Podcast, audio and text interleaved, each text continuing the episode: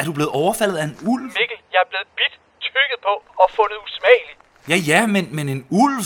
Altså, der er da ikke ulve i Sønderbøvelse? Jo, og, og den har sat sit mærke på min venstre hånd. Jeg så den selv, endda ind i øjnene, mens den tykkede på min hånd. Den nød det, Mikkel. Jeg kunne se det. Audiorama præsenterer Jul i den gamle præstegård. Find den, hvor du finder dine podcasts.